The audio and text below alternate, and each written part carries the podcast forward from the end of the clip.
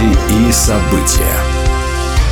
Здравствуйте. С новостями религиозной жизни в студии Екатерина Ватуля. Прямо сейчас в Западной Африке разворачивается мощное движение, превышающее по масштабу пробуждение в Эсбере в феврале этого года – как отмечает CBN News, нечто невероятное происходит в этой части мира, на восточном побережье африканского континента, в республике Гвинея-Бисау. Здесь, в преимущественно мусульманской стране, организация World Harvest под руководством евангелиста Джейкоба Эберсоула провела несколько евангелизаций. В ходе крусейда десятки тысяч человек взывали к Иисусу с покаянием и верой.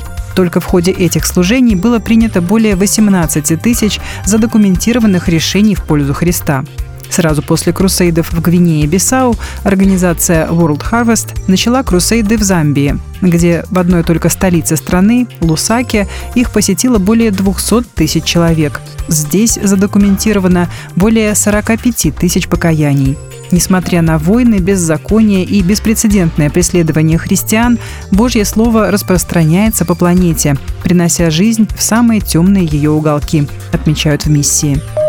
6 сентября на площадке Российского объединенного союза христиан веры евангельской пятидесятников в здании Московской церкви «Благая весть» состоялось 98-е заседание консультативного совета глав протестантских церквей России – Модератором совещания выступил начальствующий епископ Росхова-Е Сергей Риховский. Заседание лидеров протестантских церквей было насыщено плотной и актуальной повесткой. Особое внимание на заседании было уделено месту протестантской теологии в российской образовательной системе. По словам ректора Заокского университета Церкви христиан-адвентистов седьмого дня Бориса Протасевича, сейчас открываются новые возможности у всего протестантского мира России, Протестантская теология достигла государственного уровня, отметил он, поскольку протестанты смогли получать теологическое образование в светских вузах. Кроме того, уже второй конфессиональный вуз России находится на стадии получения государственной аккредитации. Во время заседания также была отмечена работа по созданию Музея протестантизма и подготовке национальной духовной трапезы, которая состоится 15 ноября в Москве.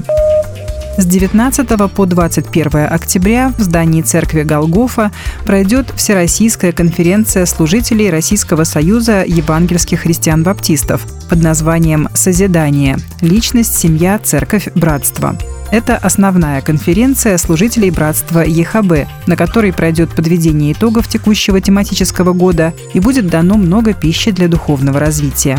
Основные темы конференции – духовное созидание личности служителя, семья служителя, приоритет в служении, церковь, вызовы в созидании поместной общины, братство, сила взаимодействия поместных общин. На конференцию приглашается широкий спектр служителей – пасторы, диаконы, молодежные служители и служители разных направлений в церквях. Особенно отмечается, что на конференции будут рады видеть также жен служителей, а также сестер, ответственных за различные служения. Для участия в конференции регистрация обязательна. Церковь в США провела автошоу и евангелизацию, после которой 246 человек исповедали свою веру во Христа. 27 августа недалеко от Детройта ежегодную каникулярную библейскую школу Церкви Содружества Веры завершила необычная выставка автомобилей. Церковное автошоу совпало по дате с Cruising Heinz, ежегодным автошоу на Хайнс Драйв, которое традиционно собирает тысячи людей – в этом году оно было отменено из-за случившегося наводнения. Торион Бриджес, пастор-основатель церкви, рассказал изданию Baptist Press, что его тоже убеждали отменить церковное шоу, но он этого не сделал. И оказалось, что в церковь пришло множество из тех, кто не попал на светское мероприятие. Бриджес назвал это божественным вмешательством.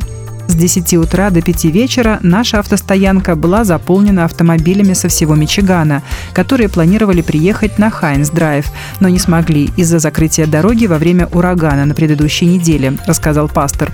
Помимо выставки автомобилей в церкви в ходе мероприятия пастор выступил с короткой 15-минутной евангелизационной проповедью, после которой 246 гостей праздника приняли решение следовать за Христом. По информации издания, на 24 сентября церковь уже запланировала проведение общенационального мероприятия по крещению. Будьте в курсе событий вместе с нами. А на этом пока все. При подготовке выпуска были использованы материалы агентства «Во свете», сайта «Христиане.ру» и мегапортала «Инвиктория». Выпуск подготовила и провела Екатерина Ватуля.